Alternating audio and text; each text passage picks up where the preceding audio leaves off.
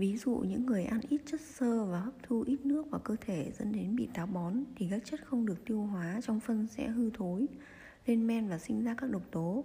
Các độc tố này sẽ làm thay đổi cấu trúc di chuyển trong các tế bào và thành ruột và tạo ra các polyp. Thậm chí tùy từng, từng trường hợp còn có thể dẫn đến ung thư. Điều này từ lâu đã được mọi người biết đến, tuy nhiên lại không có mấy người hiểu rõ rằng các độc tố sinh ra từ trong từ phân đóng khối trong cơ thể còn ảnh hưởng xấu đến các tế bào trong toàn cơ thể. Chắc nhiều người đều biết rằng khi táo bón thì da thường rất là kém hay rất hiện rất nhiều nốt mụn.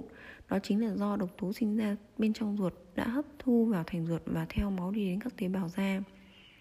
Da xấu là một vấn đề đáng chú ý bởi nó phát sinh ngay khi vị trí bắt mắt nhất. Tuy nhiên, khi mụn đã xuất hiện trên mặt thì bạn cần phải nghĩ đến các vấn đề tương tự đang xảy ra tại một vị trí nào đó không thể nhìn thấy được trong cơ thể chúng ta. Và khi các độc và khi các độc tố theo mạch máu di chuyển đến toàn thân, chúng sẽ gây tổn thương cho tất cả các tế bào trong cơ thể.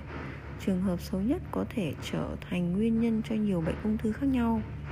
Nói cách khác, bệnh táo bón ban đầu cũng có nguy cơ gây ra các bệnh ung thư trên toàn cơ thể chàng tướng chuyển biến xấu hay môi trường trong đường ruột kém đi không đơn thuần chỉ là vấn đề của một mình đường ruột. Những thứ có hại với đường ruột thì cũng có hại với toàn bộ cơ thể chúng ta. Coi nhẹ những thay đổi nhỏ sẽ dẫn đến những thay đổi lớn. Cơ thể con người là tập hợp của khoảng 60.000 tỷ tế bào. Do đó, một cơ thể thực sự khỏe mạnh là cơ thể trong trạng thái tất cả 60.000 tỷ tế bào này cùng khỏe mạnh và tràn đầy sức sống. Mỗi một tế bào đều là một sinh mệnh giống uh, sinh mệnh sống thực hiện các công việc bổ sung enzyme, dinh dưỡng, bài tiết chất cặn bã và sản sinh ra năng lượng cho cơ thể. Do đó, để đảm bảo một tế bào ở trạng thái khỏe mạnh, ta cần đảm bảo về cung cấp các enzyme, chất dinh dưỡng cần thiết cho tất cả các tế bào. Đồng thời đảm bảo các chất cặn bã, carbon dioxide được đào thải ra ngoài một cách thuận lợi. Một điều quan trọng nữa là chúng ta cần phải đảm bảo các quá trình lưu thông thể dịch và lưu thông máu bạch huyết trong cơ thể diễn ra thuận lợi. Trong trong cuốn nhân tố enzyme phương thức sống lành mạnh, tôi đã nhấn mạnh nhiều lần rằng hút thuốc lá và uống rượu có những thói quen sinh hoạt tồi tệ nhất bởi chúng không chỉ đơn thuần gây tổn thương cho một bộ phận cố định như gan hay phổi mà chúng còn khiến các mao mạch toàn thân co gắt lại và, và đặc biệt là gây tổn hại đến quá trình lưu thông máu và bạch huyết trong cơ thể. Khi việc uống rượu hay hút thuốc diễn ra nhiều đến mức trở thành thói quen trong sinh hoạt, các mao mạch toàn thân sẽ bị co thắt và từ đó không thể vận chuyển đầy đủ các chất dinh dưỡng và enzyme tới các cơ quan trong cơ thể. Các chất dinh dưỡng không được vận chuyển đến các cơ quan thì đồng thời các chất cặn bã trong cơ thể cũng không thể nào đào thải ra bên ngoài.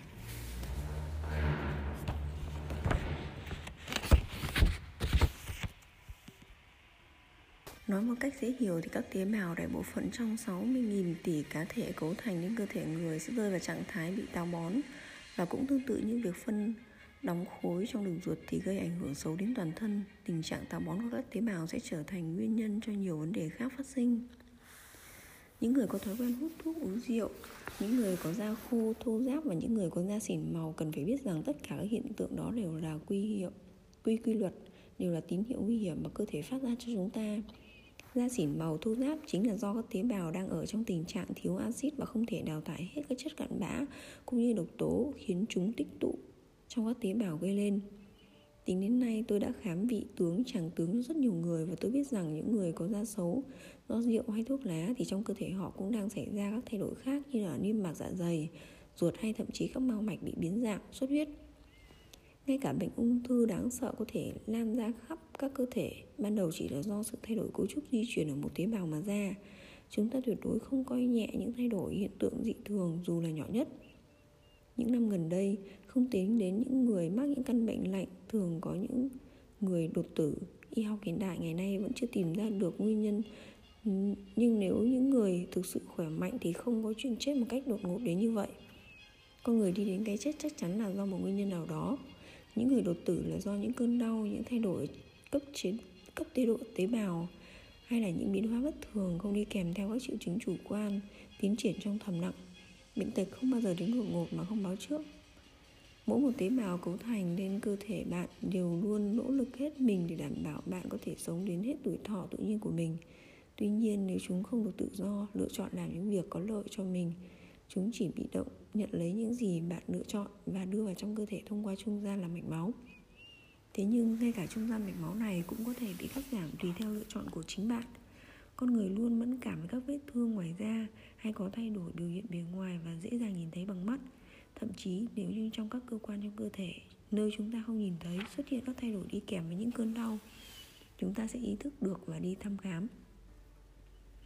Thế nhưng lại chẳng có mấy ai phân biệt được tình trạng khỏe mạnh với tình trạng vô bệnh tình trạng các thay đổi ở cấp tế bào đang diễn ra mà không kèm theo những cơn đau hay cảm giác khác lạ. Phần lớn mọi người đều không thể để bản thân suốt ngày lo lắng xem mình có đang bị bệnh tật gì không, dù nó có đau đớn. Trong cuộc sống hiện nay, có những lúc chúng ta biết làm thế sẽ hoại cơ thể nhưng vẫn làm. Bản thân tôi tuổi trẻ thường xuyên làm việc quá sức và luôn lựa chọn những công việc mà chính bản thân tôi biết rằng nó chẳng có lợi gì cho sức khỏe của mình.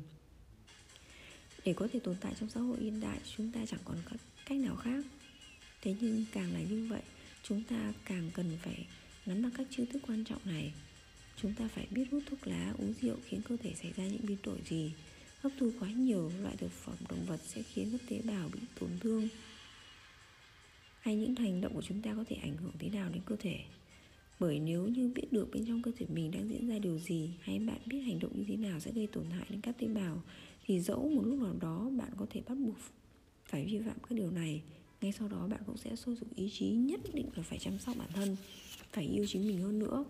Còn nếu chẳng bao giờ có thể suy nghĩ được như vậy thì chắc chắn bạn không thể phòng chống hay chữa khỏi những căn bệnh liên quan đến lối sống sinh hoạt mà chúng ta đang gặp phải. Chỉ có chính bản thân mới yêu thương cơ thể của mình mà thôi. Bạn cần biết dù bạn bị bệnh hay là bạn có thể sống khỏe mạnh, tất cả đều là do sự lựa chọn của chính bạn mà ra. Do đó, bạn cần phải biết yêu thương chính bản thân mình đó cũng chính là bước đầu tiên để bạn có được sức khỏe thật sự 20 điểm báo tín hiệu nguy hiểm không thông báo sự thiếu hụt enzyme 20 điểm báo tín hiệu nguy hiểm thông báo sự thiếu hụt enzyme Tôi cho rằng yếu tố nâng đỡ sức khỏe của con người chính là lượng enzyme diệu kỳ có trong cơ thể. Nếu cơ thể có đủ enzyme diệu kỳ, chúng ta sẽ không gặp phải các vấn đề về thừa cân hay thiếu cân. Ngoài ra, dù các loại virus độc hại xâm nhập vào cơ thể thì chúng ta cũng không bị phát bệnh. Hay nếu có bị phát bệnh thì tốc độ phục hồi cũng nhanh chóng hơn người khác. Sống trong cùng một môi trường, ăn cùng một chế độ dinh dưỡng nhưng cũng có người bị bệnh và cũng có người thì không bị bệnh. Đó là sự khác biệt về lượng enzyme diệu kỳ trong cơ thể của họ tạo lên. Các hoạt động sống của chúng ta được nâng đỡ bởi 50.000 chủng loại enzyme khác nhau. Cùng với quá trình giải mã gen, có thể sẽ có đến lúc người ta tìm ra được 20.000 đến 30.000 loại enzyme cũng lên. Tất cả những gì đang diễn ra trong cơ thể chúng ta, không có cái nào là không có quan hệ tới enzyme cả. Về cơ bản, các enzyme tối cần thiết ấy đều được hình thành trong chính cơ thể của chúng ta. Tuy nhiên, cơ thể làm thế nào để xác định được chủng loại và số lượng enzyme cần thiết hay các loại enzyme đấy được hình thành như thế nào trong cơ thể thì cho đến nay, người ta vẫn chưa tìm được ra câu trả lời chính xác cho vấn đề này như tôi đã nói từ trước, từ các số liệu lâm sàng của mình, tôi cho rằng các enzyme mà chúng ta vẫn biết không được hình thành một cách riêng lẻ trong cơ thể, mà trước đó, cơ thể sẽ được tích trữ một các, một lượng các enzyme nguyên mẫu nhất định. Cái này tôi gọi là enzyme diệu kỳ. Sau đó, các nguyên mẫu này sẽ được biến đổi thành các enzyme chuyên biệt và được sử dụng để đáp ứng nhu cầu của cơ thể. Cho đến nay, thuyết enzyme Diệu kỳ vẫn chỉ là giả thuyết, nên tôi chưa thể nói chắc chắn rằng cơ thể cần bao nhiêu enzyme để khỏe mạnh hay enzyme giảm đến mức nào thì sẽ mắc bệnh. Tuy nhiên, bạn có thể hiểu một cách đơn giản như sau.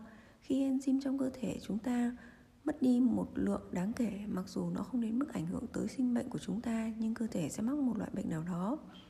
Và nếu enzyme cứ tiếp tục giảm như vậy thì chúng ta sẽ mắc các bệnh nguy hiểm như ung thư chẳng hạn. Như ung thư chẳng hạn và cũng có khả năng căn bệnh ung thư nguy hiểm như ung thư biểu mô hình thành do lượng enzyme trong cơ thể giảm sút nghiêm trọng khiến sức đề kháng của cơ thể đối với tế bào ung thư bị sụt giảm cực điểm gây ra. Vì vậy, việc đảm bảo duy trì enzyme diệu kỳ trong cơ thể ở mức cao cũng có liên quan đến việc đảm bảo cho sức khỏe cơ thể. Tuy nhiên, trong xã hội hiện đại ngày nay, khi nói đến tình trạng sức khỏe của con người, người ta chỉ có thể phân một cách hết sức qua loa và có bệnh hay là không có bệnh khiến cho nhiều người không có bệnh vẫn nghĩ rằng mình thực sự khỏe mạnh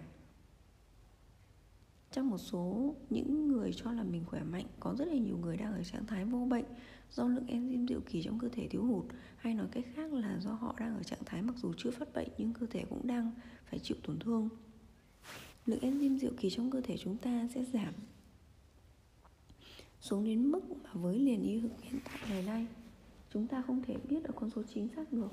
Mặc dù vậy, nếu bạn chịu khó để ý thay đổi trong cơ thể từ những điều bình thường nhất thì bạn cũng có thể nhận ra được những tín hiệu nguy hiểm mà cơ thể đang phát ra cho chúng ta dưới đây tôi sẽ đưa ra một cái số tín hiệu nguy hiểm về việc enzyme trong cơ thể trong cơ thể giảm sút bạn có thể kiểm tra luôn xem cơ thể mình xem sao tín hiệu nguy hiểm thông báo giảm sút enzyme thứ nhất dễ bị cảm hai đau cơ đau khớp đau thắt lưng 3. Hay bị táo bón, tiêu chảy, phân có mùi hôi 4. Da khô dễ bị mụn 5. Cơ thể lạnh 6. Không có cảm giác thèm ăn hay có cảm giác buồn nôn đau dạ dày 7. Ợ nóng, trướng bụng hay ợ hơi 8. Mỏi mắt, mờ mắt 9. Đau đầu mất ngủ 10. Tác dụng nhiều mỏng dần 11. Da xuất hiện nhiều nếp nhăn và nám 12. Cân nặng tăng lên hoặc không ăn kiêng nhưng cân nặng lại giảm đột ngột 13. Hay tê hay bị tê 14. Tinh thần giảm sút hay u sầu 15. Không thể tập trung hay bực bội 16. Dễ có bạn 17. Dễ bị phù nề 18. Hay bị chóng mặt, mệt 19. Có những bệnh đặc biệt như dị ứng hen suyễn vân vân 20. Hay bị ủ tai Bạn thấy thế nào? Đọc đến đây có thể có nhiều người sẽ chợt nhận ra rằng đây là mình chưa hề biết yêu thương đến chính bản thân mình dù có những hiện tượng như trên cũng chỉ cho rằng mình đang bị mệt dạo này mình quá bận rộn hay là có tuổi rồi nên phải chấp nhận đúng là theo thời gian cơ thể chúng ta sẽ suy yếu, suy yếu dần. Đó là những thay đổi hết sức tự nhiên của cơ thể và chúng ta cần phải chấp nhận nó như một phần trong dòng chảy của tự nhiên. Tuy nhiên những thay đổi tự nhiên đó không tiến triển theo một tốc độ mà chúng ta có thể nhận ra ngay được. Chúng ta có thể thay đổi hết sức nhỏ bé mơ hồ và đến một lúc nào đó bạn mới nhớ ra rằng ồ giờ mình đã thế này rồi sao? Nếu bạn thấy cơ thể gần đây đột nhiên hay đặc biệt trong những khoảng thời gian này vân vân thì đó chính là những tín hiệu nguy hiểm mà cơ thể đang phát ra, cho bạn để cảnh báo rằng enzyme trong cơ thể bạn đang suy giảm. Với những ai đang có những triệu chứng chủ quan, dù chỉ là một tôi thì nhất định phải thực hiện 7 phương pháp sống khỏe dựa trên phương pháp trị liệu enzyme mà tôi đưa ra. Chắc chắn bạn sẽ cảm thấy rằng các tín hiệu nguy hiểm này biến mất và cảm nhận được cơ thể tràn trề sinh lực. Hấp thu, gen di chuyển tốt. Tiến sĩ Oswald Howell, nhà nghiên cứu enzyme hàng đầu tại Mỹ đưa ra giả thuyết khiến nhiều người quan tâm. Sinh vật trong suốt thời gian sống của mình chỉ có thể tạo ra một lượng enzyme nhất định. Ông cũng gọi enzyme này trong cơ thể có một số lượng nhất định này là enzyme tiềm năng. Thời điểm sinh vật dùng hết các enzyme tiềm năng này cũng là thời điểm kết thúc cuộc đời sinh vật. Giả thuyết Enzyme tiềm năng này của tiến sĩ Howell cũng khá gần với giả thuyết enzyme diệu kỳ của tôi nên tôi đang hy vọng rằng các nghiên cứu tiếp theo của mình có thể chứng minh cho giả thuyết của mình. Tuy nhiên, hai giả thuyết này của chúng tôi lại có sự khác biệt to lớn. Trong giả thuyết enzyme tiềm năng của tiến sĩ Howell cho rằng lượng enzyme tiềm năng là có hạn, trong khi với giả thuyết enzyme diệu kỳ, tôi cho rằng số lượng enzyme diệu kỳ trong cơ thể con người có thể tăng lên nhờ nỗ lực của chính bản thân người đó. Trong giả thuyết enzyme tiềm năng, tiến sĩ Howell cũng có nói nếu lúc còn trẻ con người không biết sinh hoạt điều độ, tiêu hao năng lượng, lãng phí enzyme trong cơ thể thì sau này dù có hối hận thì cũng chẳng có chẳng thể lấy lại được số enzyme đó nữa. Khi về già nếu muốn duy trì sức khỏe và muốn sống lâu thêm một chút thì ta chỉ còn có cách duy nhất là phải tiết kiệm enzyme trong cơ thể. Hiện nay giả thuyết enzyme tiềm năng hữu hạn của tiến sĩ Howell đang là một trong những giả thuyết đi đầu trong lĩnh vực nghiên cứu này. Tuy nhiên, theo số liệu lâm sàng thu thập được, tôi cho rằng thông qua ăn uống để bổ sung enzyme và sinh hoạt điều độ không tiêu hao enzyme thì số lượng enzyme diệu kỳ trong cơ thể thực sự đã tăng lên hay nói cách khác là trong cơ quan trong cơ thể được cải thiện chức năng và các tế bào được trẻ hóa. Trong cuốn nhân tố enzyme phương thức sống lành mạnh, tôi có thể khẳng định với bạn bắt đầu từ bây giờ vẫn là chưa muộn bởi vì tin tưởng vào các con số hiệu lâm sàng dẫn chứng thuyết phục cho việc có thể tăng lượng enzyme diệu kỳ trong cơ thể của chúng ta. Và như tôi đã nói, enzyme, yếu tố duy trì sức khỏe của con người chủ yếu được hình thành từ hai nơi. Một nơi là trong tế bào, một nơi còn lại là trong các vi khuẩn đường ruột. Nguyên liệu cho các enzyme hình thành trong tế bào chính là các chất dinh dưỡng chúng ta đưa vào trong cơ thể mỗi ngày qua các bữa ăn. Do đó nếu muốn tăng lượng enzyme trong cơ thể, bạn cần phải ăn các món ăn thích hợp với việc tạo enzyme. Thế nên trong các liệu trình điều pháp trong các liệu các liệu pháp điều trị enzyme tôi thường hướng dẫn bệnh nhân hấp thu các loại enzyme enzyme chứa nhiều enzyme. Thế nên trong các liệu pháp điều trị enzyme, tôi vẫn thường hướng dẫn bệnh nhân hấp thu các loại thực phẩm chứa nhiều enzyme. Tất nhiên, dù ăn các loại thực phẩm chứa nhiều enzyme cũng không có nghĩa là các enzyme trong đó được hấp thu dưới hình dáng trạng thái ban đầu. Enzyme cũng giống như một loại protein nên chúng sẽ được phân giải thành amino acid rồi hấp thu vào trong cơ thể. Khi nhắc đến việc hấp thu enzyme dưới dạng amino acid, chắc hẳn sẽ nhiều người cho rằng vậy thì chỉ cần hấp thu amino acid cần thiết là được rồi. Tuy nhiên, quan điểm đó là khá sai lầm. Việc ăn enzyme có một ý nghĩa hết sức to lớn bởi giữa amino acid được phân giải từ enzyme và các acid và các amino acid được phân giải từ các protein khác có sự khác nhau trong thông tin mà chúng mang theo. Bất cứ vật chất nào cũng mang trong mình thông tin hay nói cách khác trong các amino acid được phân giải từ enzyme có chứa thông tin về enzyme. Các enzyme mặc dù bị phân giải và hấp thu giữa các loại amino acid khác nhau, nhưng trong các amino acid đó vẫn đang mang những thông tin về enzyme. Do đó, khi cơ thể sản xuất enzyme thì những amino acid có chứa thông tin của một loại enzyme sẽ dễ tái tổ hợp lại thành enzyme hơn. Để bạn dễ hình dung, tôi có thể lấy ví dụ về trò ghép hình. Từ một chữ từ một bức tranh ban đầu, dù bị chia thành nhiều mảnh ghép, nhưng trong mỗi mảnh ghép đều có chứa thông tin về cùng một bức tranh. Và dựa vào những thông tin này mà chúng ta có thể ghép lại thành một bức tranh hoàn thiện ban đầu. Các enzyme trong thức ăn mặc dù bị phân giải nhưng vẫn có thể dễ dàng tái tổ hợp trong cơ thể chúng ta cũng là vì thế. Không có người nào trên đời này giống nhau hoàn toàn và tương tự như vậy cũng không có loại amino acid nào giống nhau hoàn toàn những amino acid có nguồn gốc khác nhau sẽ mang những thông tin khác nhau dẫn đến việc hoạt động của chúng cũng sẽ khác nhau. Giống như mỗi một con người sẽ có cá tính năng lực riêng những amino acid có nguồn gốc khác nhau sẽ có những đặc tính và năng lực khác nhau. Chính vì thế để có thể hấp thu amino acid chứa thông tin về enzyme chúng ta cần ăn các loại thức ăn chứa nhiều enzyme. Thực phẩm chứa nhiều enzyme có thể gọi là thực phẩm đang sống. Nơi nào có sinh mệnh, nơi đó chắc chắn có enzyme và gen di truyền. Thế nên lựa chọn rau củ quả, thịt cá tươi cũng chính là lựa chọn thực phẩm giàu enzyme. Hấp thu các loại thực phẩm giàu enzyme cũng đồng thời với việc hấp thu gen di truyền tốt vào cơ thể. Đây là điều tôi đã nhận ra trong quá trình khám dạ dày đường ruột cho rất nhiều người. Một nơi nữa giúp hình thành nên enzyme trong cơ thể chính là các vi khuẩn đường ruột. Có lẽ với các cô gái trẻ, nếu nghe chuyện trong bụng mình đang có một lượng lớn vi khuẩn đang sinh sống, chắc nhiều người sẽ thấy kinh tởm. Thế nhưng nếu không có các vi khuẩn đường ruột này, con người sẽ chẳng thể nào sống khỏe mạnh được cả các vi khuẩn đường ruột chính là người bạn đồng hành không thể thiếu trên con đường sống khỏe mạnh của chúng ta. Người ta cho rằng các vi khuẩn đường ruột giúp con người tạo ra hơn 3.000 loại enzyme khác nhau. Trong số đó có những loại enzyme không thể hình thành cho các tế bào. Các vi khuẩn đường ruột có lợi giúp chúng ta tạo nên các enzyme như vậy thường được gọi là lợi khuẩn. Tuy nhiên trong cuốn sách này trước đây tôi đã nói các vi khuẩn có tác dụng lên men, ủ thối hay còn gọi là hại khuẩn cũng là các vi khuẩn cần thiết để nhanh chóng đào thải các độc tố ra bên ngoài. Do đó điều quan trọng là chúng ta phải ổn định môi trường đường ruột, đảm bảo sự cân bằng giữa lợi khuẩn và hại khuẩn, tạo môi trường để cả hai loại lợi khuẩn này, hai loại khuẩn này cùng hoạt động tốt. Theo tôi, việc hấp thu các loại thực phẩm đang giàu enzyme và các gen di chuyển tốt cũng sẽ giúp ổn định môi trường đường ruột, từ đó tăng hàm lượng enzyme diệu kỳ trong cơ thể. Đường ruột chính là bộ não thứ hai biết tự suy nghĩ. Đường ruột là một cơ quan hết sức diệu kỳ, thực tế đường ruột hoạt động độc lập với não bộ.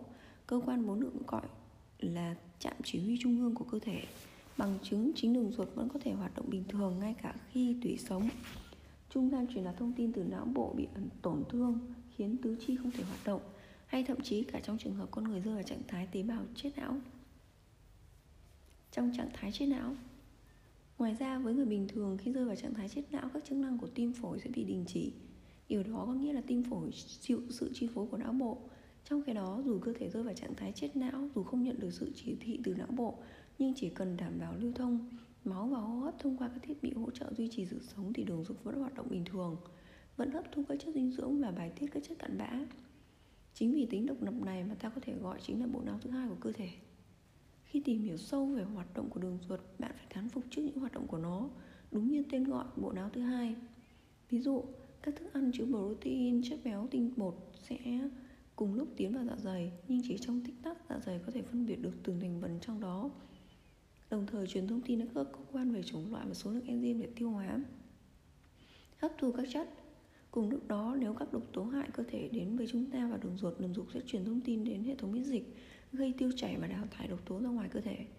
Đường ruột có thể xử lý nhanh chóng, hiệu quả như vậy, chứng minh là có một đường ruột có thể tự suy nghĩ, phán đoán truyền đặt mệnh lệnh đến hệ miễn dịch trong cơ thể trong những năm gần đây ở Mỹ có một nghiên cứu hết sức thú vị rõ ràng thể hiện là đường ruột là bộ não thứ hai của con người người thực hiện nghiên cứu này chính là tiến sĩ y khoa nhà thần kinh học của Mỹ Michael Dr. Ranson Tiến sĩ Michael Dr. Ranson đã phát hiện ra thấy serotonin, chất truyền dẫn thần kinh tồn tại trong não, xuất hiện tại đường ruột. Và sau khi nghiên cứu sâu hơn, ông nhận ra rằng 95% serotonin trong cơ thể được tạo ra trong đường ruột. Với những phát hiện của mình, tiến sĩ Michael Dr. Ranson đã viết cuốn sách The Second Brain trong đường ruột cũng có một bộ não như sau. Có lẽ đây là một điều không thể tin nổi Nhưng cái đường ruột xấu xí kia lại thông minh hơn Giàu tình cảm hơn hẳn trái tim của chúng ta Sở hữu một hệ thần kinh riêng biệt Có thể tạo ra phản xạ mà không cần phải đến từ mệnh lệnh từ não hay tủy sống. Khắp cơ thể này chỉ có đường ruột mới làm được như thế. Tiến hóa đã tạo ra những điều thật tuyệt vời. Tổ tiên con người bắt đầu tiến hóa từ loài sinh vật nguyên thủy. Dạng amid sau đó hình thành lên xương sống và giờ đã phát triển lên hộp sọ và đường ruột. Mỗi nơi đều sở hữu một bộ não với những thông tin tình cảm riêng biệt. Đường ruột là bộ não thứ hai còn có thể được giải thích dưới dạng của thần kinh tự trị. Thần kinh kiểm soát cơ thể vô thức thần kinh tự trị có hai loại là thần kinh giao cảm và thần kinh dạ, phó giao cảm. Thần kinh giao cảm sẽ ưu tiên hoạt động mạnh khi con người rơi vào trạng thái căng thẳng phấn khích, trong khi thần kinh phó giao cảm sẽ hoạt động mạnh khi con người ở trạng thái thư giãn. Ví dụ, khi chúng ta vận động hay cảm thấy sợ hãi, tim sẽ được kích thích hoạt động. Đó là thần kinh giao cảm tác động lên. Còn khi chúng ta nghỉ ngơi, thư giãn hay là khi trẻ con đi ngủ, bàn tay thường trở lên ấm là do thần kinh phó giao cảm tác động lên các mang mạch giãn nở mối quan hệ giữa hoạt động của thần kinh tự trị với hoạt động của các cơ quan được thể hiện như dưới đây. Thần kinh giao cảm hoạt động mạnh.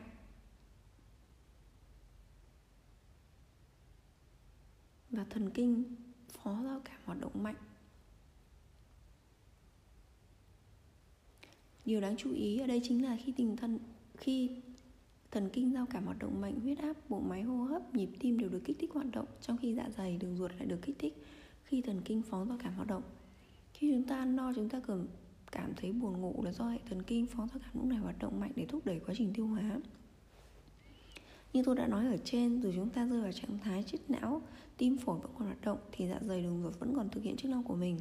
Thực ra cơ quan chịu sự chi phối của thần kinh giao cảm và phó giao cảm cũng giống như sự chi phối của đường ruột và não bộ hay nói cách khác thôi cơ quan kích thích hoạt động khi cần khi thần kinh giao cảm hoạt động như là tim bộ máy hô hấp sẽ chịu sự chi phối của não bộ còn cơ quan được kích thích hoạt động thần kinh giao phó giao cảm hoạt động mạnh như đường ruột sẽ chịu chi phối của chính đường ruột chứ không phải là não bộ.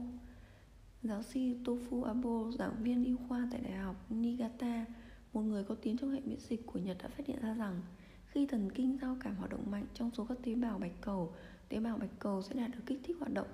Trong khi đó, khi thần kinh phó giao cảm hoạt động thì tế bào lympho lại được kích thích. Nếu kết hợp phát hiện này với 60 đến 70 số tế bào lympho đều nằm trong ruột thì ta lại càng khẳng định rằng tế bào lympho chịu sự chi phối của thần kinh phó giao cảm. Cơ thể chúng ta đạt trạng thái cân bằng là nhờ có sự chuyển giao, trạng thái hoạt động giữa thần kinh giao cảm và phó giao cảm chính vì vậy, khi thời gian hoạt động của thần kinh giao cảm hay phó giao cảm quá dài sẽ đều dẫn đến tổn thương thân thể của chúng ta. Vì vậy, sự cân bằng giữa thần kinh, giao cảm và phó giao cảm được giữ vững dựa vào những yếu tố nào?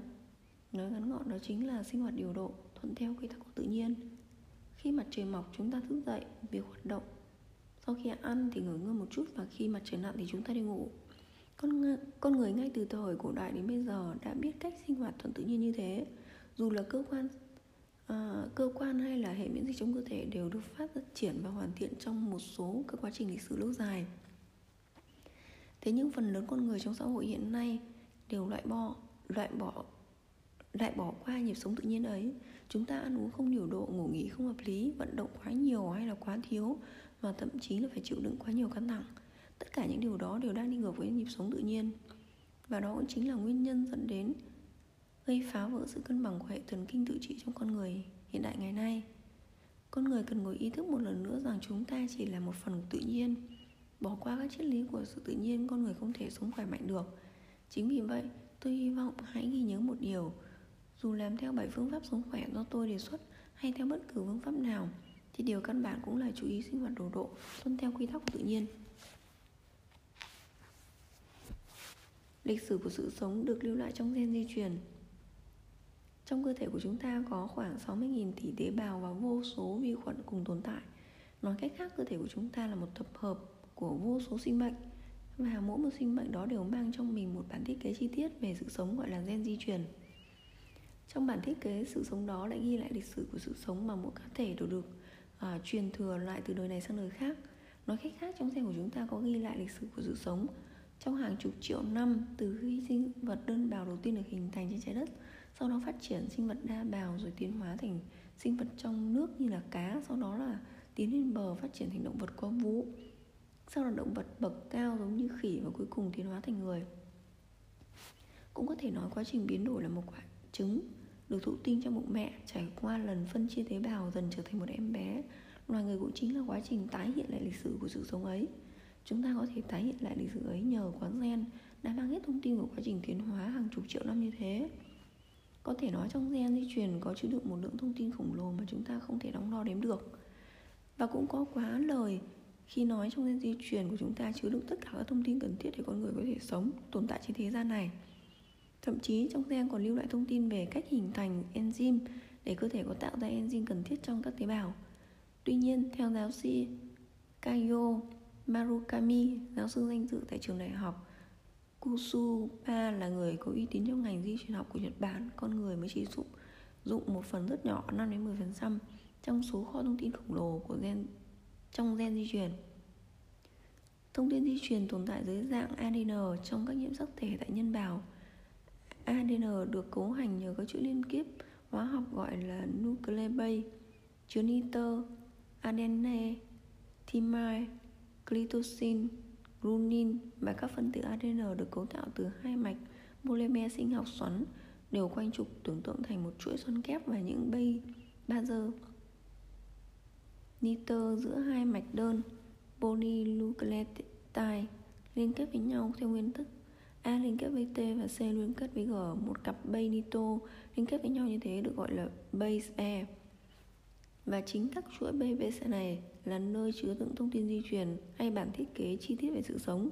Người ta hay nói con người có khoảng 3 tỷ phân tử ADN, thực ra đó chính là 3 tử BBS này. Như chúng ta đã biết, máy tính ghi lại các thông tin dưới dạng chuỗi 0 và 1. Tương tự như thế, gen di truyền của chúng ta cũng dựa vào sự sắp xếp của bốn các loại nucleic base để ghi lại các thông tin di truyền khác nhau. 3 tỷ cặp base cũng có nghĩa là cách liên kết sắp xếp các nucleic base này nhiều đến mức gần như không giới hạn chính vì thế trên thế giới với hàng tỷ người sau này, cho dù là bố mẹ, con cái, anh chị trong gia đình đi chăng nữa, cũng chỉ duy nhất có một trường hợp sinh đôi cùng trứng mới ra hai người có cùng một bộ gen hoàn toàn giống nhau. Khoảng 60.000 tỷ tế bào cấu thành nên cơ thể chúng ta đều mang cùng một bộ gen và điều này cũng có nghĩa rằng chúng ta mang cùng một thông tin di truyền. Thế nhưng trong thực tế, khi nhìn vào các bộ phận như là xương thịt, cơ da, móng tóc, ta sẽ thấy rằng mỗi bộ phận đều có đặc điểm khác nhau. Tại sao các tế bào cùng một thông tin di chuyển giống nhau lại biểu hiện các đặc tính khác nhau. Tôi xin mượn lời của ờ, giáo sư Marukami. Các tế bào chỉ móng, ở móng chỉ bật công tắc on cho nên di truyền hình thành nên móng và đóng tất cả ở công tắc off hình thành nên các bộ phận khác. Và cũng theo vị giáo sư này, chức năng on, off của gen không cố định trong suốt cuộc đời mà tùy theo sự thay đổi của môi trường hay năng lực của bản thân mà có thể thay đổi. Điều tôi muốn các bạn biết ở đây chính là ngay cả việc chuyển công tắc ở gen ở trên thì cơ thể chúng ta cũng cần đến enzyme. Gen di chuyển và enzyme có một mối quan hệ khăng khít và khá phức tạp. Cho đến nay, con người vẫn chưa khám phá được hết các vấn đề về gen di truyền và cả enzyme. Tuy nhiên, chúng ta biết rằng thông tin về cách hình thành nên enzyme đã được ghi nhận trong gen di truyền. Và để đọc được các thông tin đó, chúng ta cần phải đến enzyme. Vấn đề này thực ra không có gì khác. Câu hỏi, con gà có trước hay quả trứng có trước? Tính đến năm 2003, con người về cơ bản đã hoàn thành việc giải mã gen con người và hiện nay người ta đã tiến hành công tác thẩm định lại bộ gen mà trước đây ước tính là 30.000 đến 40.000 gen. Ngày nay người ta mới khám phá ra được 2 đến 3% chức năng của gen và khoảng phần trăm còn lại vẫn chưa biết được là chúng mang chức năng gì cơ thể của bạn sẽ thấy bất ngờ với con số nhỏ bé đến các kinh ngạc như vậy nhưng thực ra chúng ta mới chỉ biết được phần đấy về hoạt động của enzyme chúng ta biết rằng có khoảng 3 đến 5 nghìn loại enzyme cần thiết cho sự sống của con người. Phần lớn trong số đó hiện đang đảm nhiệm chức năng gì cho chúng ta hiện nay vẫn chưa tìm ra lời giải. Hơn nữa, số lượng 3 đến 5 nghìn các loại enzyme này chỉ là enzyme liên quan đến con người. Còn nếu xét đến số lượng enzyme mà tất cả các sinh vật trên thế giới này sở hữu, bao gồm cả vi sinh vật, thì chúng ta vẫn chưa thể đoán được chính xác con số này. Có lẽ chính xác các enzyme được tạo ra bởi vi khuẩn đường ruột đã đóng vai trò quan trọng trong việc chuyển công tác ở gen và giải mã thông tin di truyền mặc dù phần lớn các vấn đề về gen di truyền cũng như enzyme vẫn còn được nghiên cứu nhưng ít nhất chúng ta đã biết được rằng cần có thông tin di truyền để hình thành nên enzyme và cũng cần có enzyme để đọc các thông tin di truyền và cũng chuyển đổi trong công thức gen. Gen, enzyme, vi sinh vật mối quan hệ ba bên. Như tôi đã nói dạ dày đường ruột hoạt động độc lập với não bộ. Thực ra dạ dày ruột non ruột già mỗi một bộ phận nhận một đảm nhận công việc khác nhau. Hoạt động lớn nhất của dạ dày là tiêu hóa.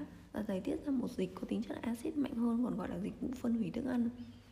Đồng thời tiết ra pepsin, một enzyme phân loại protein thành các dạng dễ tiêu hóa hấp thu. Trong dạ dày diễn ra quá trình tiêu hóa này mà chưa diễn ra quá trình hấp thu. Mặc dù có tính axit mạnh và đầy đủ enzyme phân giải, nhưng dạ dày lại không thực hiện quá trình hấp thu các chất, cho nên dạ dày được phủ một lớp niêm mạc dày. Ở những người mắc bệnh viêm teo dạ dày niêm mạc dạ dày bị mỏng mất đi chức năng rào cản này từ đó dạ dày sẽ bị tổn thương do tác động của quá trình tiêu hóa và các chất hóa học khác cuối cùng dẫn đến hình thành khối u, polyp, thậm chí là ung thư dạ dày. Quá trình hấp thu diễn ra trong ruột non, tại đây cơ thể bài tiết thêm nhiều dịch tiêu hóa nữa để tiêu hóa các chất và phân giải thức ăn đến độ để hình thành nên ruột có thể hấp thu được. Điều đó cũng chính là ở đây, mặc dù dạ dày có tính axit mạnh, nhưng bên trong ruột lại có tính kiểm yếu. Quá trình chuyển đổi từ axit mạnh sang tính kiểm yếu được hiện nhờ vào dịch tụy được tiết ra ở tá tràng, đầu, phần đầu của ruột non. Trong thời gian thức ăn di chuyển từ dạ dày đến tá tràng, dịch tụy có tính kiềm sẽ tiết ra và trộn cùng thức ăn ở trung hòa. Dịch vị có tính axit mạnh hơn sẽ được tiết ra ở dạ dày. Trường hợp dịch tụy không tiết ra đủ để trung hòa dịch axit sẽ khiến cho niêm mạc ruột bị axit thâm nhập và sẽ đến tình ừ, sẽ dẫn đến hình thành các khối u. Đường ruột có tính kiềm yếu là do enzyme tiêu hóa hoạt động trong đường ruột sẽ được kích thích với nồng độ kiềm nhất định. Khi cơ thể chuyển sang axit sẽ có rất nhiều vấn đề xảy ra. Và trong đó có một số các vấn đề chính là enzyme tiêu hóa ở ruột non sẽ không thể hoạt động tốt được.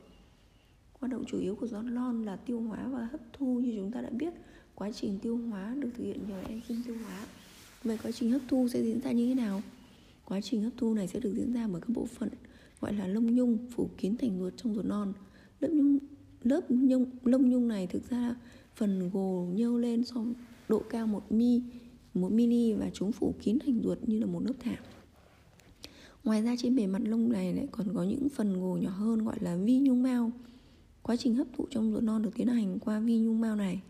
Nhờ các lông nhung và vi lông mao này mà diện tích bề mặt của ruột non được mở rộng 600 lần.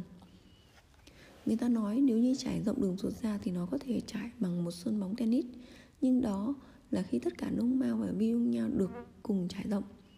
Các vi nhung mao này còn phân bố ở mao mạch và mạch bạch huyết. Gluco và các axit amin sẽ thông qua mao mạch, còn chất béo, glycerin sẽ được thông qua mạch bạch huyết để vận chuyển đi khắp cơ thể. Các vi khuẩn đường ruột sinh sống trong các khoảng trống giữa lông nhung và vi mao trong đường ruột. Chúng sẽ sản sinh ra các enzyme cần thiết cho quá trình tiêu hóa. Thi thoảng có thể kích thích quá trình ủ thối để bài tiết nhanh hơn, các chất không có lợi cho cơ thể. Làm sao để tuyến tụy biết thức ăn đã di chuyển từ dạ dày vào đường ruột? Làm sao để tuyến tụy biết được liều lượng, dịch tụy cần thiết để trung hóa axit? Làm sao để đường ruột có thể nhận biết được các chất hỗn hợp đi vào cùng một lúc và làm cách nào để enzyme tiêu hóa được từng ấy các chất được tiết ra cho một lượng phù hợp? Cho đến nay chúng ta vẫn chưa có lời giải đáp chính xác về cơ chế hoạt động phức tạp của đường ruột. Thế nhưng tôi cho rằng thao tác có thể được vận hành đó là nhờ sự trao đổi tế bào và vi sinh vật – so với các tế bào thành ruột, các vi sinh, vi khuẩn sống trong đường ruột lại hiểu rõ quá trình đó hơn chúng tiếp xúc với những vật chất trong đường ruột và chính chúng tạo ra các enzyme tiêu hóa tất nhiên các Tế bào hình thành nên ruột cũng tạo ra enzyme tiêu hóa. Tuy nhiên, tế bào thành ruột này tạo ra enzyme nào và số lượng bao nhiêu thì còn tùy thuộc vào quá trình và tình trạng của vi khuẩn đường ruột. Ngoài ra, tùy thuộc vào lượng enzyme trong cơ thể, tùy thuộc vào trạng thái của từng thời điểm, đó là enzyme do tế bào tiết ra cũng khác nhau. Chính vì vậy, trong cơ thể cần diễn ra sự trao đổi giữa tế bào và vi sinh vật, trao đổi thông tin và trong thực tế các hoạt động này được diễn ra một cách chính xác, minh chứng cho quá trình giao tiếp này. Các vi khuẩn đường ruột trong tế bào sẽ đưa các thông tin của bản thân tiến hành giao tiếp, trao đổi thông tin, quyết định enzyme phù hợp nhất đối với tình trạng cơ thể và thông qua việc truyền thông tin đến gen để tạo ra enzyme. Quá trình giao tiếp này không chỉ diễn ra trong mỗi một quá trình tiêu hóa, hấp thu các chất xuất phát từ suy nghĩ đường ruột là cơ quan miễn dịch lớn nhất thì chúng ta cũng có thể nghĩ đến chuyện trong quá trình điều khiển hệ miễn dịch cũng có xảy ra quá trình giao tiếp tương tự. Tất nhiên, nếu chỉ dựa vào mỗi sự trao đổi thông tin trong đường ruột thì chưa thể hấp thu được tất cả các thông tin trong cơ thể. Tuy nhiên, bạn hãy nhớ rằng các vi sinh vật sống tại rất nhiều bộ phận trong cơ thể chúng ta. Vi sinh vật tập trung ở mọi nơi từ da đến khoang mũi, khoang miệng, túi mật hay là dạ dày đường ruột. Tôi cho rằng chính những sinh vật này là tuyến hấp thu thông tin đầu tiên cho cơ thể. Sau đó các thông tin thu thập được sẽ di chuyển từ tế bào lân cận rồi các tế bào lân cận sẽ theo chu trình lưu thông trong cơ thể. Ví dụ như tuần hoàn máu để đi đến đường ruột. Từ đây các chỉ thị cần thiết được phát đi đến toàn cơ thể như vậy, sức khỏe của chúng ta sẽ được duy trì. Đường ruột không chỉ thu thập thông tin liên quan đến dinh dưỡng mà còn thu thập thông tin đến hệ miễn dịch và chuyển lại thông tin đến toàn thân. Hay nói cách khác, mối quan hệ giao tiếp ba giữa gen, enzyme và vi sinh vật chính là chìa khóa nắm giữ sức khỏe của con người. năm Quá trình lưu thông và bảy phương pháp sống khỏe Ổn định môi trường bên trong cơ thể để quá trình giao tiếp ba bên giữa en, giữa gen, enzyme và vi sinh vật được diễn ra thuận lợi là mục đích chính của liệu pháp trị liệu enzyme. Tuy nhiên như tôi đã nói ở trên thì dạ dày, đường ruột chịu sự chi phối của thần kinh phó giao cảm thuộc hệ thần kinh tự trị. Do đó chúng ta không thể cố ý tác động vào quá trình hoạt động của khu vực này. Vậy chúng ta nên làm gì?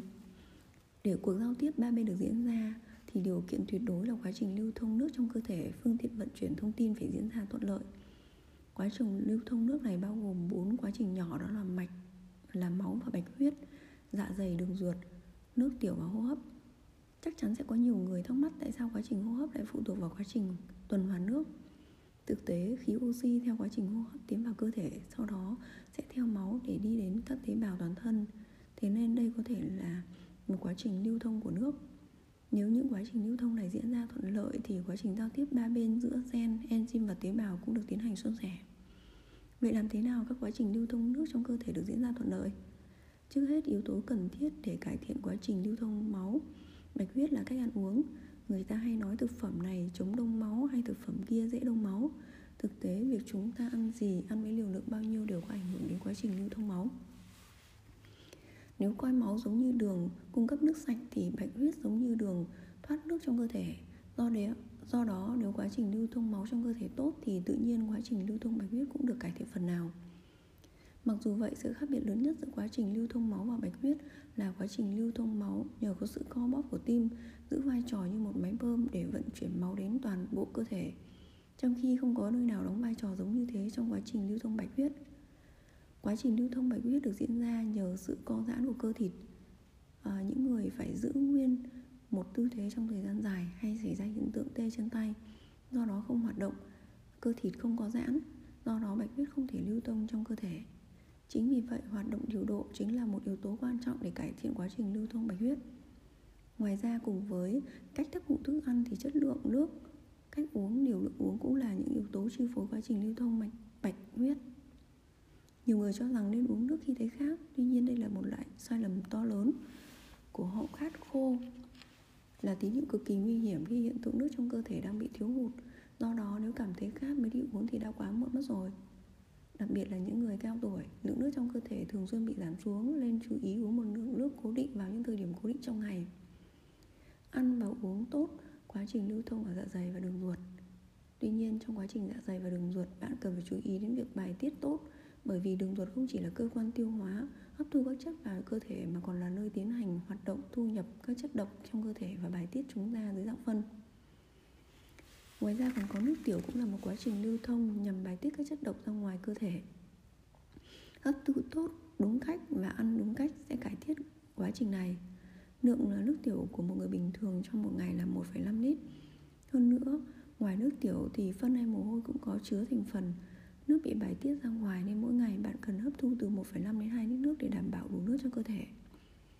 Một điều quan trọng nữa là với con người trong xã hội hiện đại thường xuyên có thói quen sinh hoạt điều độ không điều độ cần phải chú ý đến việc hô hấp đúng cách và nghỉ ngơi điều độ để quá trình diễn ra lưu thông ở dạ dày và đường ruột cơ quan hấp thu các cơ quan chịu sự chi phối và thần kinh tự trị nhưng chúng ta lại có một cách để chủ động kiểm soát hoạt động của chúng khi ngủ chúng ta vẫn không là do cơ quan hấp thu chịu sự chi phối của thần kinh tự trị này Tuy nhiên nếu chỉ xét riêng về hô hấp thì chúng ta có thể điều tiết quá trình này như hít thở sâu, nín thở vân vân. Như tôi, như tôi đã nói ở trên, khi thần kinh giao cảm hoạt động mạnh từ khí quản sẽ dẫn nở ra và khi thần kinh phó giao cảm hoạt động mạnh thì khí quản sẽ co lại. Vậy thì ngược lại nếu chúng ta thực hiện hô hấp sâu bằng bụng nhằm làm co khí quản thì chúng ta sẽ chuyển được hoạt động thần kinh tự trị từ phần giao cảm hoạt động mạnh sang thần kinh phó giao cảm hoạt động mạnh. Khi hồi hộp hay thần kinh bị kích thích, thấy hưng phấn, hô hấp sâu bằng bụng sẽ giúp chúng ta tĩnh tâm lại. Cũng là vì có sự thay đổi từ thần kinh giao cảm sang thần kinh phó giao cảm.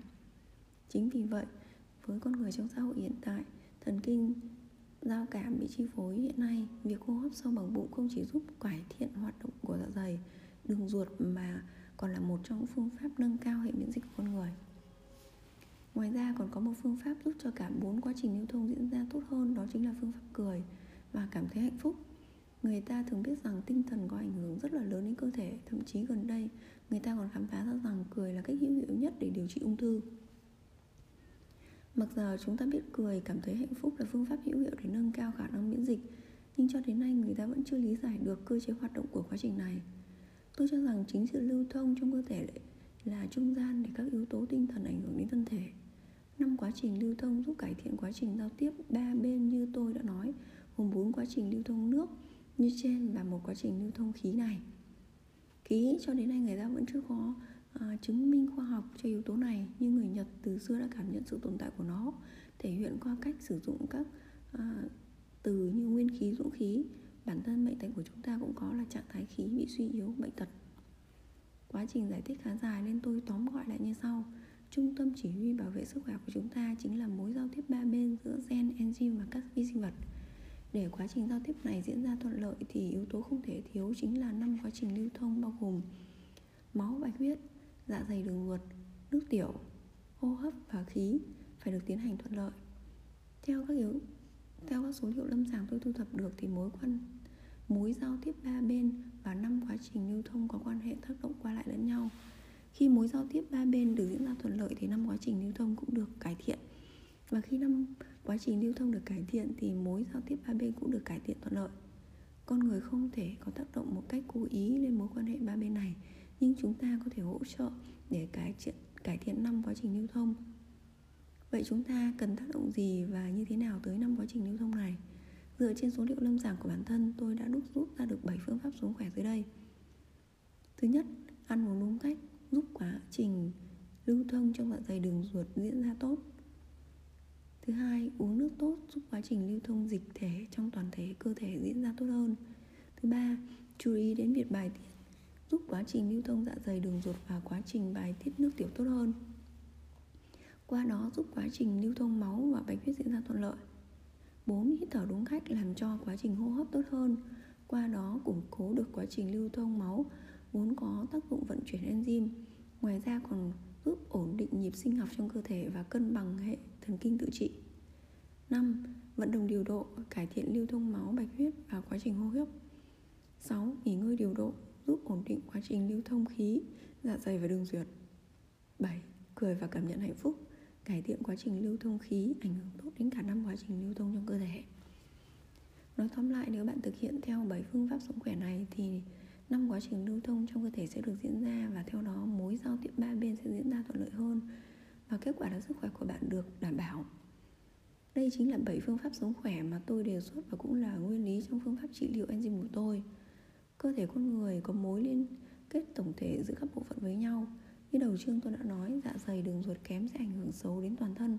Và tương tự như vậy, chỉ cần một bộ phận nào đó trong cơ thể tốt thì sẽ ảnh hưởng tốt đến toàn bộ cơ thể. Ăn đúng cách không chỉ cải vị cải thiện vị tướng tràng tướng mà còn giúp tăng lượng enzyme trong cơ thể. Uống nước tốt không chỉ giúp các tế bào trong bộ phận cơ thể đủ nước mà sống sức sống còn giúp cho mối giao tiếp giữa ba bên được diễn ra thuận lợi. Vận động điều độ giúp quá trình lưu thông nước trong cơ thể diễn ra tốt hơn bài tiết đúng cách hơn giúp cơ thể sớm đào thải các chất độc ra bên ngoài. Từ đó chúng ta tiết kiệm được enzyme trong cơ thể mình. Hô hấp đúng cách, cung cấp đầy đủ oxy cần thiết cho quá trình chuyển hóa năng lượng, đồng thời giúp ổn định nhịp sinh học trong cơ thể và cân bằng thần kinh tự trị. Ngủ nghỉ điều độ hợp lý giúp cơ thể phòng chống tiêu hao, đồng thời kích thích quá trình sản xuất enzyme trong cơ thể. Cười và cảm nhận hạnh phúc giúp cơ thể giảm căng thẳng, cải thiện quá trình lưu thông khí trong cơ thể và hoạt hóa các enzyme những vòng tuần hoàn tốt như vậy sẽ dẫn đến sẽ tác động lẫn đến nhau uh, trong vòng tuần hoàn lớn hơn trong cơ thể chúng ta. Thay vì chỉ ăn đúng cách thì nên kết hợp ăn uống đúng cách. So với ăn uống đúng cách thì ăn uống đúng cách kết hợp với vận động điều độ sẽ khiến cơ thể đạt được kết quả tốt hơn nữa. Và khi bạn có thể thực hiện được tất cả những điều này thì cơ thể của bạn có thể phát huy đến mức tối đa. Cơ thể con người có thể đạt đến tuổi đỏ tự nhiên của mình khi đó thì thực hiện 7 phương pháp sống khỏe. Tôi tin rằng bạn sẽ thực sự cảm nhận được ý nghĩa của câu nói, câu nói trên.